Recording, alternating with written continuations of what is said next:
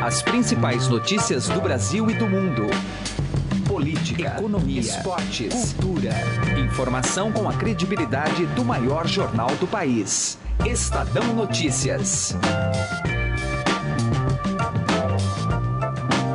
Olá, tudo bem com você? Eu sou o Gustavo Lopes e está começando mais uma edição do Estadão Notícias, nosso podcast diário com análises e informações sobre os temas mais importantes do momento no Brasil e no mundo.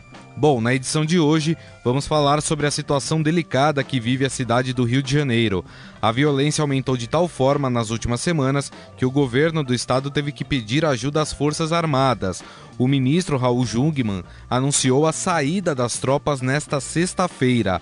A antropóloga e professora do Departamento de Segurança Pública da Universidade Federal Fluminense, Jaqueline Muniz, analisou a situação em entrevista ao Emanuel Bonfim. Além disso, falaremos com a editora da coluna do Estadão, Andresa Matais, sobre as tratativas e acordos para salvar o presidente Michel Temer e o senador Aécio Neves no Congresso Nacional. E ainda a coluna de José Neumann e Pinto. Bom, para você participar aqui do Estadão Notícias, basta mandar seu e-mail para podcast@estadão.com, podcast@estadão.com. Lembrando que este programa, o Estadão Notícias, também pode ser ouvido no Spotify.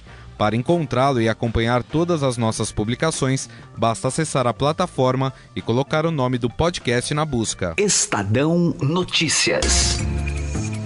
Coluna do Estadão, com Andresa Matais.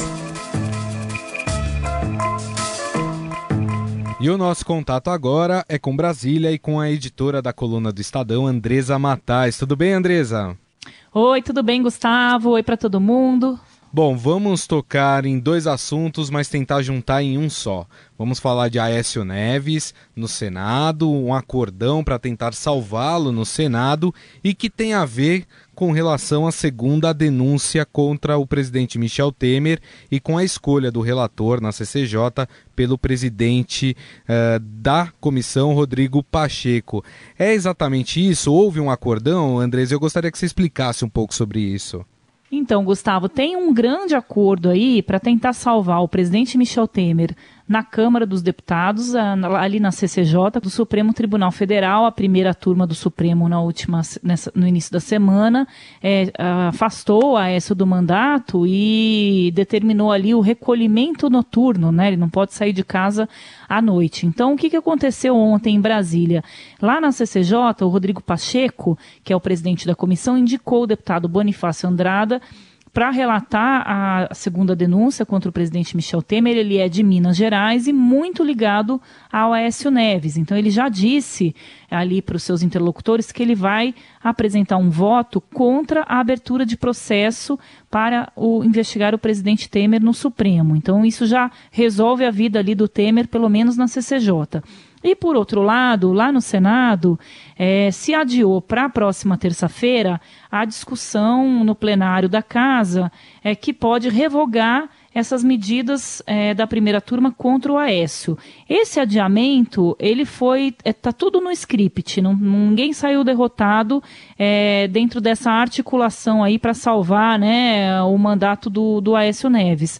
Eles vão tentar, daqui para a semana que vem, Gustavo, é, dar um tempo para que talvez o Supremo Tribunal Federal, ele próprio, revogue essas medidas punitivas ao Oécio. Assim, o Senado não partiria para o confronto. Mas eu conversei com o presidente do Senado, o senador Eunício Oliveira, e ele me disse o seguinte: se o Supremo não recuar, vai haver o confronto, porque ele não tem dúvida, e aí ele é um dos principais articuladores ali da casa, de que o plenário do Senado vai recusar essas punições ao Aécio. Para não parecer um confronto, e não, eles não querem de jeito nenhum é, que pareça é, uma medida para beneficiar o Aécio, eles até dizem, vários deles, ah, eu nem gosto do Aécio, eu vou votar porque o Supremo não pode vir aqui e mandar prender senador sem autorização da casa, criar figuras jurídicas, né, que eles estão dizendo que o Senado, uhum. que o Supremo criou com essa, esse recolhimento noturno. Não tem nome de prisão, mas entenda,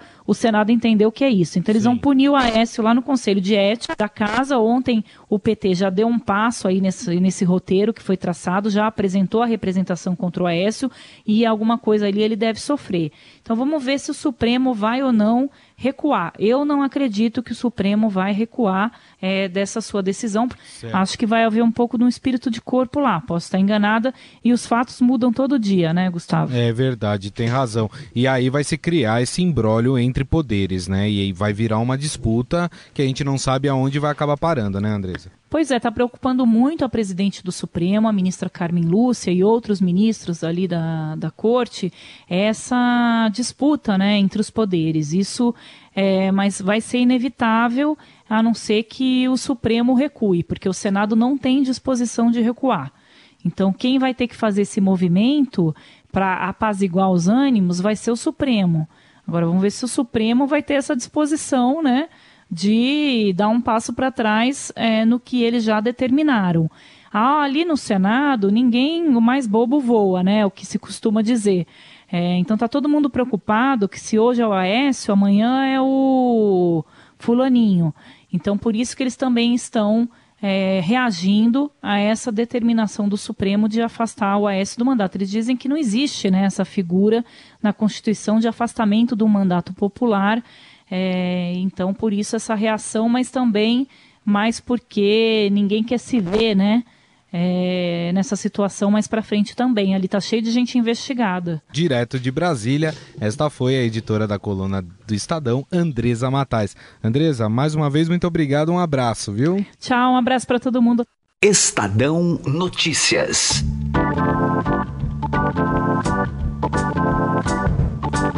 E agora no Estadão Notícias nós vamos voltar a abordar a situação do Rio de Janeiro e analisar né, esse momento difícil de crise eh, e conversando com uma especialista no assunto, nós convidamos aqui para o programa a Jaqueline Muniz, que é antropóloga e professora do Departamento de Segurança Pública da Universidade Federal Fluminense. Professora, obrigado por atender o Estadão, tudo bem com a senhora? Tudo ótimo, é um prazer sempre poder atendê-los. Primeiramente, professora, gostaria da análise da senhora com relação a essa iniciativa de colocar o exército ali no cerco à Rocinha. Qual, como a senhora avalia essa atitude? Olha, na verdade, o problema de colocar do emprego do exército é, diz respeito exatamente à ausência de um plano de contingência, de um plano emergencial que possa delimitar as competências e capacidades de cada uma das organizações de força, não apenas das Forças Armadas do Exército Brasileiro, mas sobretudo das forças locais, Guarda Municipal, Corpo de Bombeiros. Não se pode pensar uma operação de larga escala, uma operação de mandato de alto risco, sem a presença da presteza do socorro dada pelo, pelo, Corpo de Bombeiros, porque isso informa a população que não se trata de matança e nem de guerra, informa a polícia de que ela também terá né, então, para que se tenha baixa zero, tanto do policial, tanto de um possível oponente armado, quanto da população civil, tá certo? Então, o problema da presença do Exército é que o Exército foi para ali, é uma ferramenta caríssima, de alto custo, né? para ser empregado de forma como se fosse sentinela de condomínio. Ora, então isso evidentemente não é razoável, porque não vai produzir unidade tática de ação vai se gastar um volume de recursos públicos para todo mundo pagar mico coletivo. Né? Então, o Exército não precisa passar por isso, por esse carão, correto? Como também as forças especiais do Rio de Janeiro e o policiamento, né, as forças convencionais. Há necessidade, sim, de um plano de ação operacional né, de emergência que possa atuar diante das circunstâncias de risco aqui o Rio de Janeiro ou qualquer outra cidade do país possa viver. Então o problema todo é esse, vai empregar o exército como se fosse um cirurgião trocando band-aid, correto? Na, na, base do improviso, cada um faz o que sabe, não é assim. Se cada um fizer o que sabe, o resultado coletivo da ação conjunta é, são equívocos, erros, fiascos, né? que é o que a gente acabou assistindo em termos de planejamento tático operacional. Professora, é, essa questão da, da, segurança pública, da insegurança, do tráfico de drogas, do crime, no país como um todo, mas especialmente no Rio de Janeiro, a gente já observa há algumas décadas. Por que, que se avançou tão pouco? Ou, ou, ou foi uma. Essa fase das UPPs aí foi mais um engodo para a população? Não necessariamente. A gente não pode jogar a criança com a água do banho fora. Essa é uma boa pergunta, porque o Rio de Janeiro tem vivido crises de segurança pública, crises essas cíclicas, boa parte delas fabricadas pelos próprios governantes. Normalmente, os governantes gostam de pintar o bicho mais feio que é para poder abrir mão da sua própria responsabilização, da sua própria responsabilidade, dizendo à população: olha, a coisa é tão perigosa, é tão grande, é tão impossível que a gente está tentando fazer aqui, mas não consegue fazer nada. Não é isso.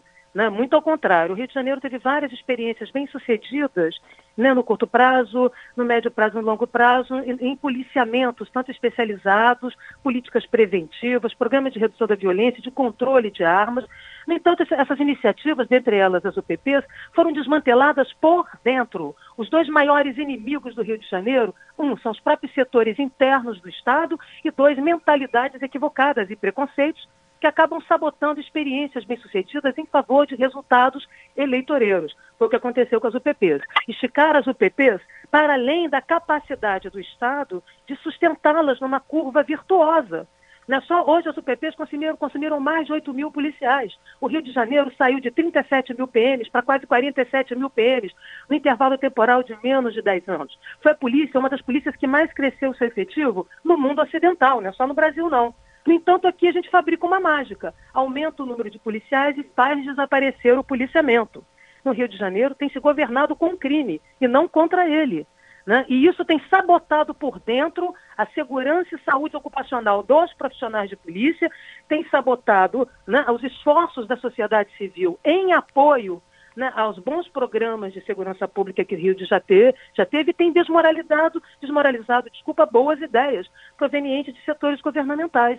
Então nós precisamos ter clareza. O Rio de Janeiro, o que mais cresceu no Rio foi a milícia, não foi o crime. Não foi o crime organizado ligado ao tráfico de drogas, as facções dos tráficos mas foi a milícia, que é uma espécie de governo paralelo com polícia do B. Professora, a senhora vê, é, quando se fala uh, sobre as favelas, isso seja na imprensa, seja a própria classe política, uh, as favelas são tratadas quase como uma anomalia, quase com, com isolamento, visto que o problema da violência é mais grave do que só a, a questão geográfica, professor?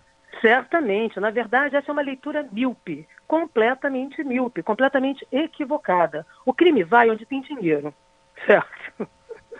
Sobretudo os crimes de oportunidade, os crimes, eles vão onde tem dinheiro. Então, essa fantasia de que as comunidades populares são bolsões do crime, isso, na verdade, são maneiras de você ampliar uma lógica tutelar, por um lado, de restrição de direitos. E isso, inclusive, fica mais forte, se você me permite, quando os governos perdem popularidade e legitimidade. Quanto menor a popularidade de um governo e a legitimidade de um governo, ele vai precisar fabricar guerras artificiais para produzir regimes de exceção contra a população, de maneira que, assim, ele substitui a ausência de uma coesão, de uma adesão aos seus propósitos, pela coerção deliberada de certos setores da sociedade. Correto? Agradando a meia dúzia de formadores de opinião. Então, isso faz parte de um cálculo político. Tá certo? Não se busca resolver a segurança, se busca ofertar proteção que é um mecanismo desigual, excludente, seletivo e discriminatório, porque se paga por ele. Então, hoje, no Rio de Janeiro, as pessoas pagam a milícia, as pessoas pagam o crime para policiar, pagam a própria polícia, correto? E a polícia é usada para propósitos particulares e não como um recurso universal de segurança pública.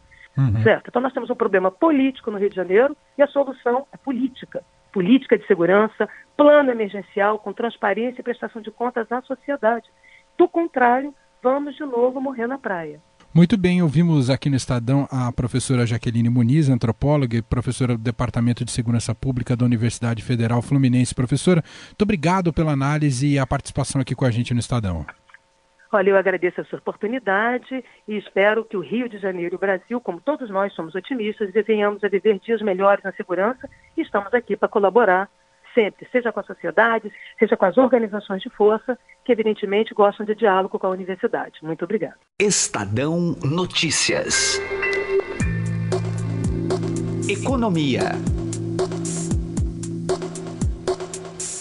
As vendas do varejo paulistano para o Dia das Crianças devem crescer 3% neste ano, de acordo com projeção da Associação Comercial de São Paulo. Acompanhe a análise do economista da entidade, Emílio Alfieri, que conversou com Heisen Abac. Emílio, o que, que justifica essa expectativa positiva por parte da Associação Comercial? Bom, nós uh, estamos uh, avaliando pelos dados dos últimos meses. A partir de julho, por exemplo, nós tivemos 3,1 de alta eh, sobre julho do ano passado. Em agosto, nós tivemos 3,0 e agora em setembro, o último dado que a gente tem é 3,8 de alta, mas como é um dado parcial, não é um dado ainda fechado, a segunda quinzena geralmente enfraquece um pouco, nós preferimos trabalhar assim com uma um número na casa dos 3%, parece mais, vamos dizer, aconselhável.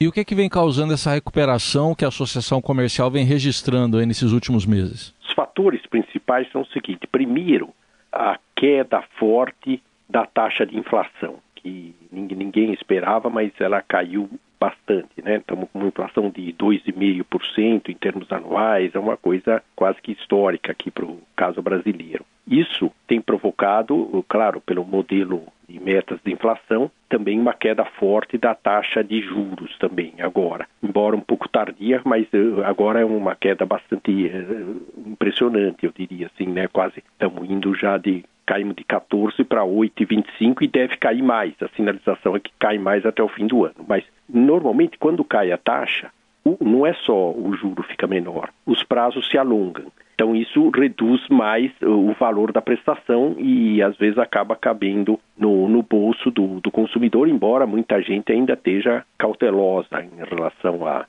compra parcelada, mas um pouco tem aumentado realmente as compras. E também a massa salarial está com a queda da inflação e alguma recuperação no, no emprego, ela está crescendo também nos últimos meses. O último dado que a gente tem também é de uns 3% do, da PNAD. Então, tudo leva a crer que um número é, razoável, 3%. Agora, fica uma ressalva de que a base quer dizer, talvez o fator principal seja esse, a base do ano passado era muito fraca. Depois de dois anos de queda, as vendas estão bastante abaixo. O ano passado, por exemplo, tinha uma queda de cerca de mais de 6% né, em relação ao ano retrasado, de maneira que, é, mesmo subindo 3%, há uma recuperação parcial, mas de qualquer modo, depois de dois anos de queda, qualquer taxa de crescimento é um, uma recuperação e parece que nós estamos indo para uma recuperação, é, embora lenta, mas é, consolidada. É isso. Dá para imaginar, então, é, num horizonte relativamente curto, até uma consolidação, uma recuperação mais consistente, até com reflexos no emprego no próprio setor do comércio? Sim, é, é, a nossa expectativa é essa, que realmente comece, né, os setores que mais demitiram foram o comércio, a indústria e a construção. É, é mais, talvez um pouco mais difícil, porque são bens de alto valor, de grande valor, e aí há uma incerteza ainda maior no consumidor se comprometer por anos e anos. Mas no caso da, de vendas de móveis eletrodomésticos, são prazos, eh, os prazos estavam em torno de 10 meses, agora foram para 14 meses, mais ou menos. Então, isso alivia a prestação, não é um comprometimento muito grande. Quem já se sentir mais ou menos seguro no emprego e, assim, realmente precisando de trocar algum eletrodoméstico, está começando a vir. O, o que prevalece no, no varejo ultimamente é o caso das TVs, por causa da mudança do, do padrão, né?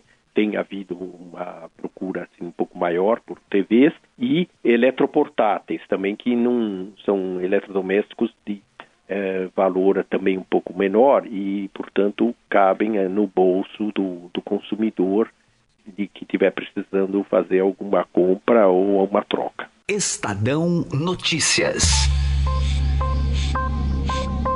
Direto ao assunto, com José Neumann e Pinto.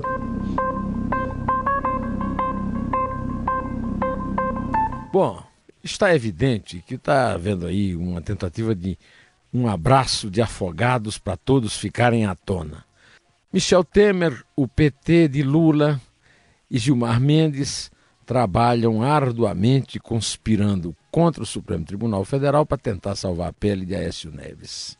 Bom, o Temer, o Moreira Franco e Eliseu Padilha vítimas, alvos de uma segunda investigação criminal a ser decidida se é aberta ou não pela Câmara Esses têm razão de sobra para tentar salvar o Aécio, porque qualquer votinho na Câmara pode significar ou a absolvição em limite ou inquérito no Supremo, e parece que o Temer não quer muito ser investigado, não, né?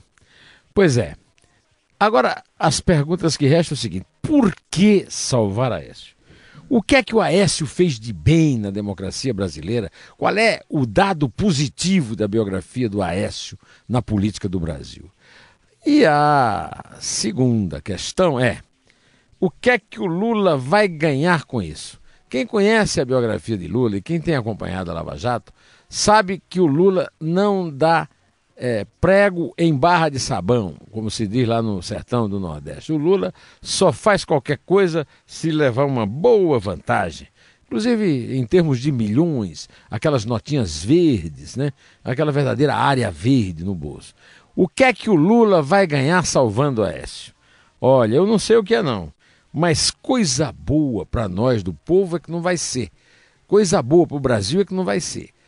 Eu acho até que esses senhores conspiradores tinham obrigação com a pátria de contar, afinal de contas, o que é que eles vão dar ao Lula e o PT para salvar o Aécio e por quê. José Neumann e Pinto, direto ao assunto. O Estadão Notícias desta sexta-feira vai ficando por aqui contou com a apresentação minha, Gustavo Lopes, colaboração de Heisen Abac e Emanuel Bonfim e montagem de Nelson Volter. O diretor de jornalismo do Grupo Estado é João Fábio Caminoto. De segunda a sexta-feira, uma nova edição deste podcast é publicada. Saiba mais no blog Estadão Podcasts. Agora também estamos disponíveis no Spotify e mande seu comentário e sugestão para o e-mail podcast@estadão.com. podcast@estadão.com um abraço, um bom final de semana e até segunda-feira. Estadão Notícias.